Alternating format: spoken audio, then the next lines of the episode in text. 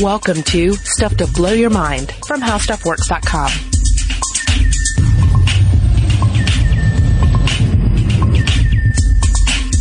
Hey, welcome to Stuff to Blow Your Mind. My name is Robert Lamb. And I'm Julie Douglas. And as the title suggests on this episode, we're talking about two types of vortices. We're talking about the fire tornado, this giant pillar of flame stretching from Earth to heaven, burning up everything in its path, pitching flaming debris out in front of it. And then we also have the Sharknado, a tornado, a more or less traditional tornado, but instead of having a bunch of bits of houses and broken trees and garbage and dirt caught up in it, it has great white sharks throwing them all over the place.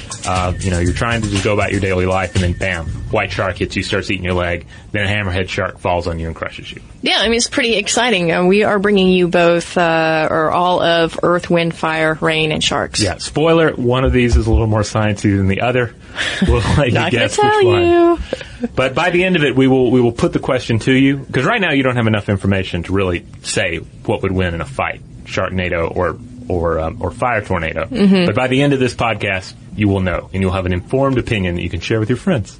All right, let's get to it. Let's start off with the idea of a fire tornado. Now, just the idea, again, of a pillar or column of fire swirling up into the sky is a pretty old image. I mean, for starters, as we'll discuss, it is a natural phenomenon. So, in all likelihood, people have been seeing this sort of thing occur and then hearing about it since time out of mind. But it's also factored into, this symbol of it is factored into our religious views and our spiritual views of the world. For instance, if you go digging around in the Old Testament, you will find accounts of Yahweh taking on the form of a pillar of fire. Exodus 13:21, and the Lord went before them by day in a pillar of a cloud to lead them the way, and by night in a pillar of fire to give them light to go by day and night. I mean, this is really impressive. Like, this is an impressive talisman to have at your disposal. Yeah, and this is the the old school God here. This is the pretty terrifying one that it does things like appear as a pillar of fire. And then there's another really cool account of a deity as a pillar of fire that you'll find in Hinduism. And according to one Hindu narrative, and you'll see this reflected in sculpture and painting as well, Brahma and Vishnu are arguing over who's the most powerful of the gods. Now, Brahma and Vishnu, they're a part of this they form a kind of trinity with Shiva. They stand for world creation in the form of Brahma, world maintenance in the form of Vishnu, and then world destruction in the form of Shiva. So, Brahma and Vishnu, they're standing around. Who's the most powerful of the gods? I don't know. It's an argument. But then this huge column of fire appears right between them, burning straight down into the earth and searing up through the clouds high above. So they decide to investigate, right? They're curious. So Vishnu, in his boar incarnation, digs down into the earth in an attempt to find the column's base. Meanwhile, Brahma flies into the sky on his vehicle, the Hamsa bird, to seek the column's top. Show off. Yeah. Well, the other one turned into a boar. Yeah, it's pretty cool, too. Yeah. So, they both take on their godly powers, and they seek the end or beginning to this column of fire. Neither can find anything, so they fly back down to where they started, and they say, I don't know, I can't figure this out. And then the column of fire opens up, and Shiva steps forth. And then they both have to agree, yeah, Shiva's probably the most powerful of the three of us. That's right, because Shiva is the great destroyer, particularly of the ego. Yes. So it would make sense that Shiva would roll it out like that. So there you go. There's a little religious, mythical, spiritual fluff to sort of flavor this idea of the fire tornado, which does exist in real life. Now, to talk about what a fire tornado is, we need to also discuss what tornadoes are and what a tornado isn't. I also want to mention before we go into fire tornadoes that this was something that was a standout at, of course, the Burning Man Festival. Yes. Which is put on in the desert in California. Do a search for 2012 Fire Tornadoes Burning Man. Mesmerizing videos of these smoke devils just marching out one by one in front of the audience. Yeah. With it was hard to tell from those videos to what extent they have fire in them, because they're clearly the gleam of the fire, of the huge blaze, is illuminating them as they roll outward. I think they're mostly smoke, actually. Smoke, though, yeah, but they are impressive nonetheless. So these are also known as fire whirls or even fire devils. Again, they're swirling columns of fire, and they surge forward to consume new fuel sometimes even flaming logs through the air. That's been reported. Now, to a layperson, any funnel-shaped column of air is a tornado, right? It's a twister or whatever. But meteorologists tend to be a little more discriminating about this kind of thing, and they classify twisters into two broad categories. They're supercell and they're non-supercell. Mm-hmm. And it's all based on how they form and how much damage they inflict. For a storm to be called a supercell tornado, it must have three characteristics, okay? It must form within a massive thunderstorm and be pendant or suspended from that storm. Okay, number two, it must come in contact with the surface of the Earth. And number three, it must have winds in excess of 65 miles per hour or 105 kilometers per hour. Any other tornado that fails to meet these standards would fall into the non-supercell category. And that includes, for instance, waterspouts. They look like they might just be like a tornado in the ocean, but they're not. They form in different ways, arising from cumulus clouds that haven't become thunderstorms, that may never become thunderstorms, and then they're sucking up water and, you know, marching across the ocean looking like some sort of giant titanic water creature. Then you have land spouts, you have gustnadoes, and finally, weather scientists recognize a third class of tornado-like storms known as whirlwinds. Okay, now this is key. These common types of atmospheric systems occur when the sun heats dry terrain and causes a column of warm air to rise rapidly. As it does, the column of air will whirl, rotate around a vertical axis, much like water draining down in a bathtub, you know.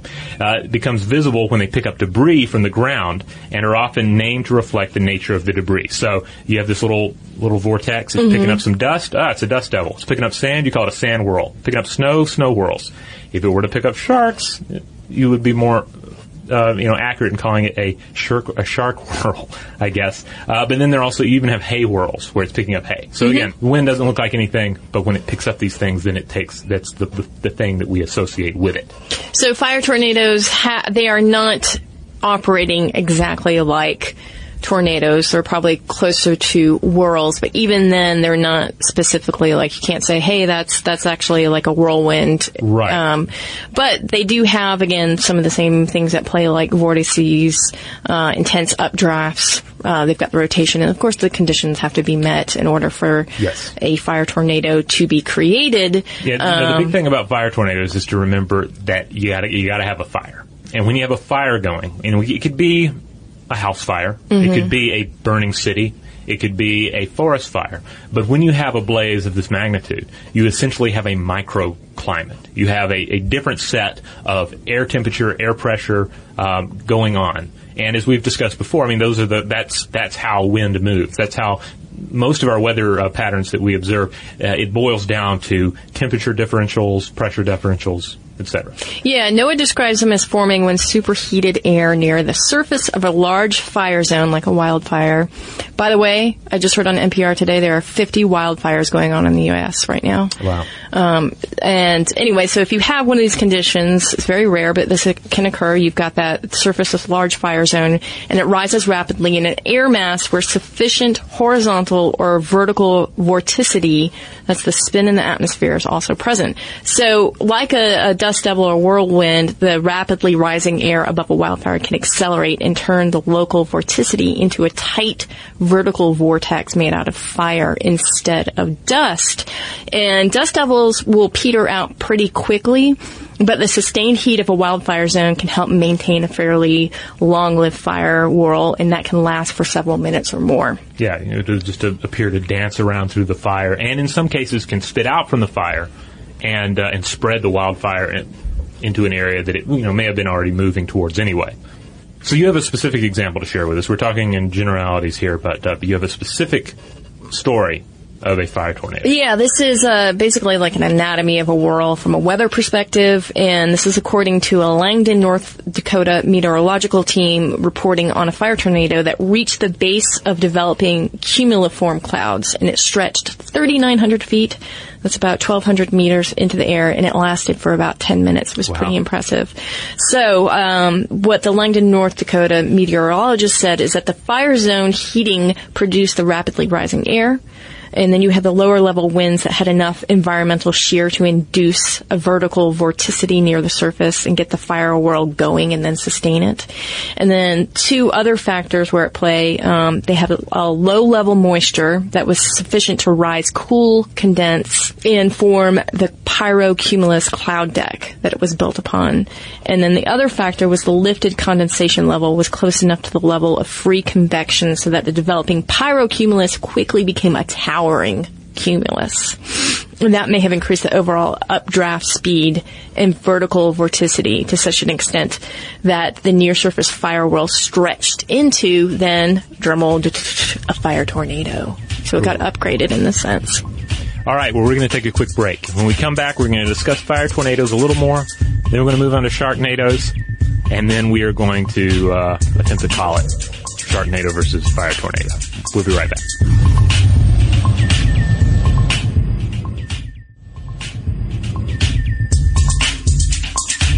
All right, we're back.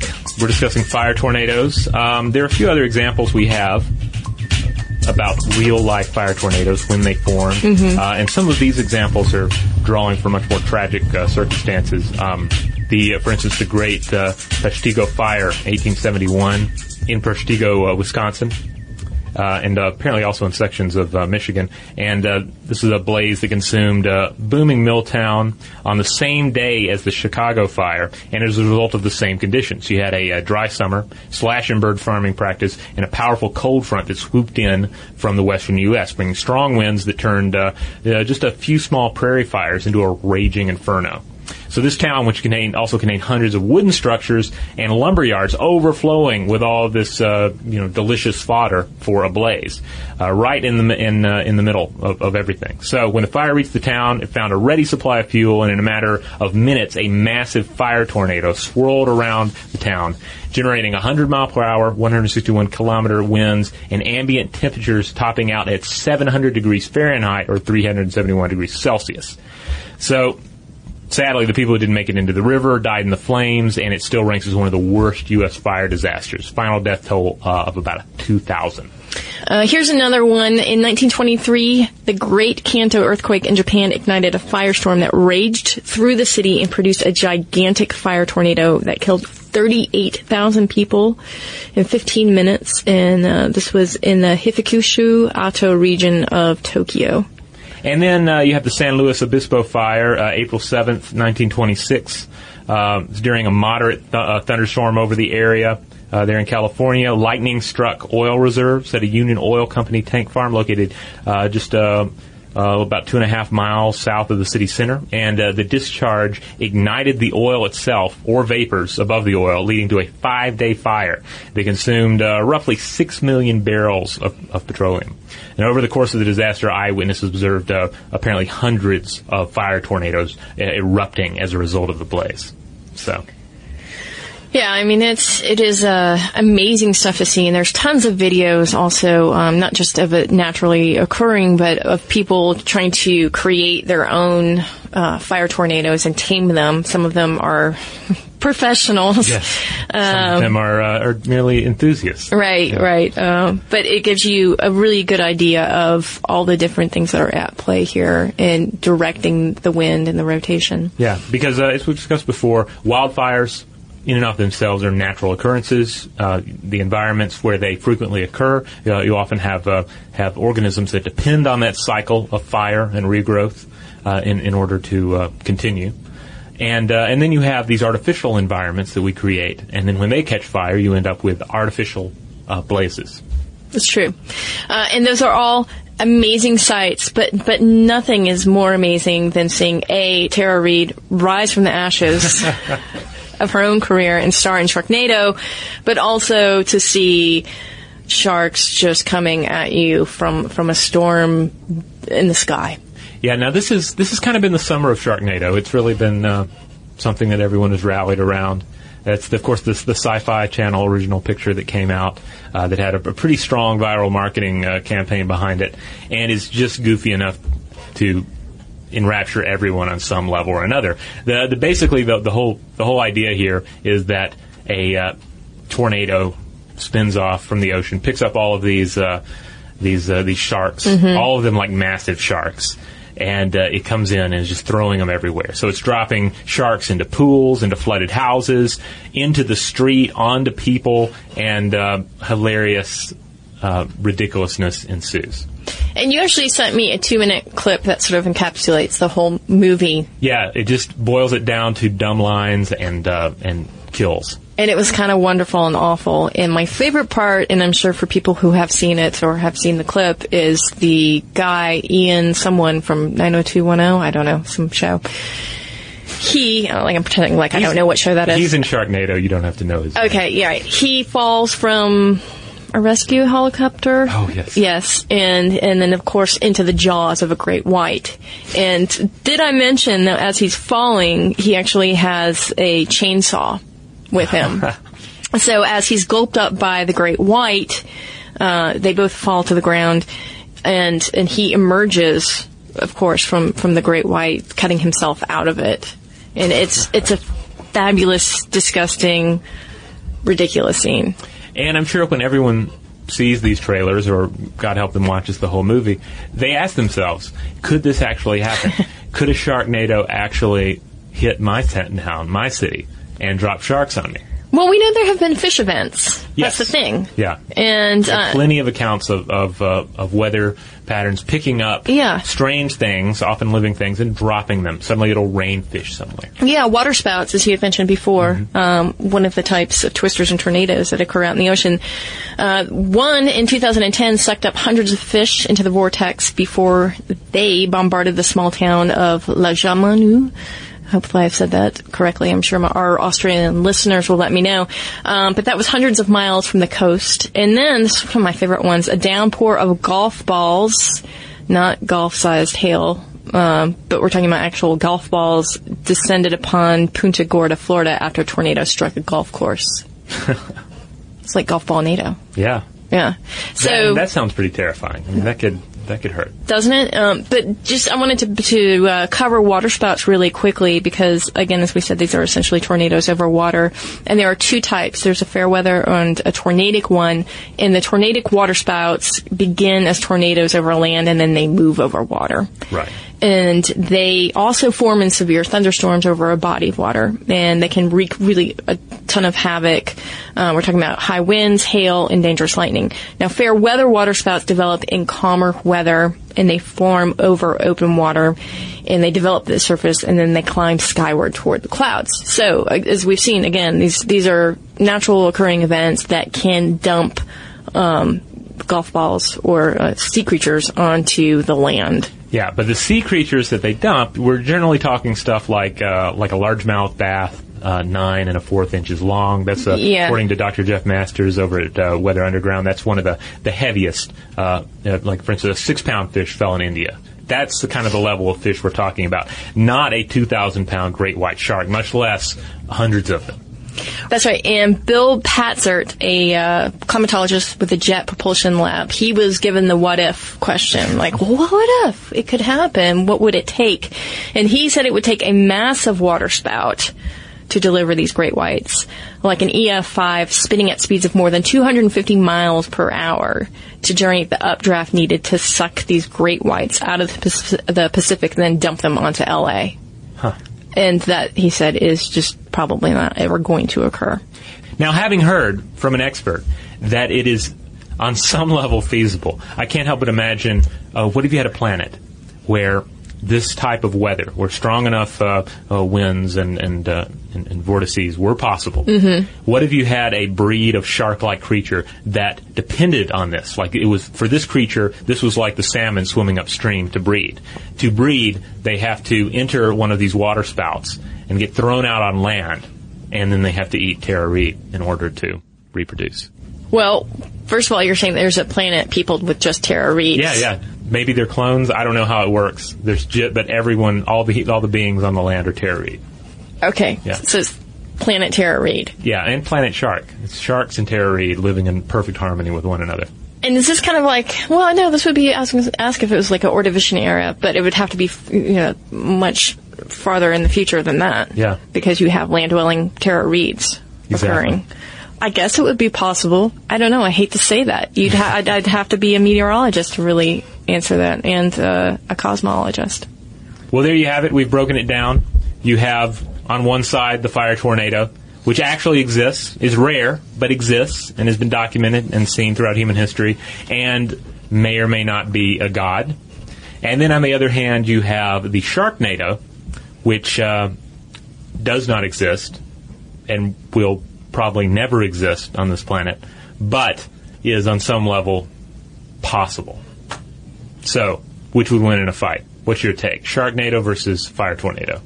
Yes, and do you think that Tara Reid is the Great Destroyer? Or is she just fodder for the Great Destroyers on planet Tara Reid? Let us know. All right. Well, you're complicating the question. But all right, and then here's another possibility.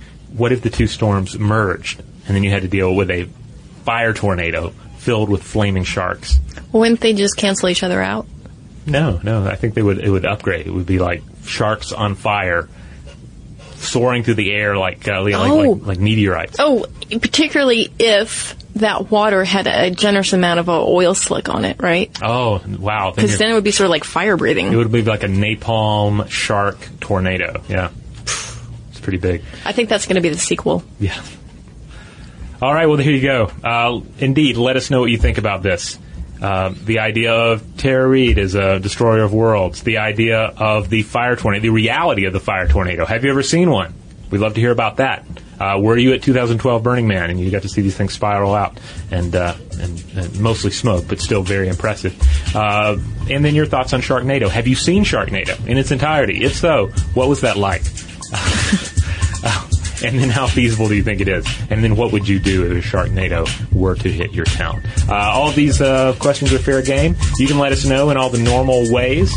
You can find us, as always, at StuffToBlowYourMind.com. That's where you'll find our blogs. You'll find our latest podcast episodes. In fact, you'll find all of our podcast episodes. If you're only listening to us on iTunes or some other form, and you think you've listened to all the episodes, well, the full catalog is on the website. As well as our videos and anything else that we might do is going to show up there. There's fancy pictures on there, too. Yes, lots of images. And, of course, on social media, we're on Facebook, we're on Twitter, we're on Tumblr. And you can always drop us a line at blowthemind@discovery.com.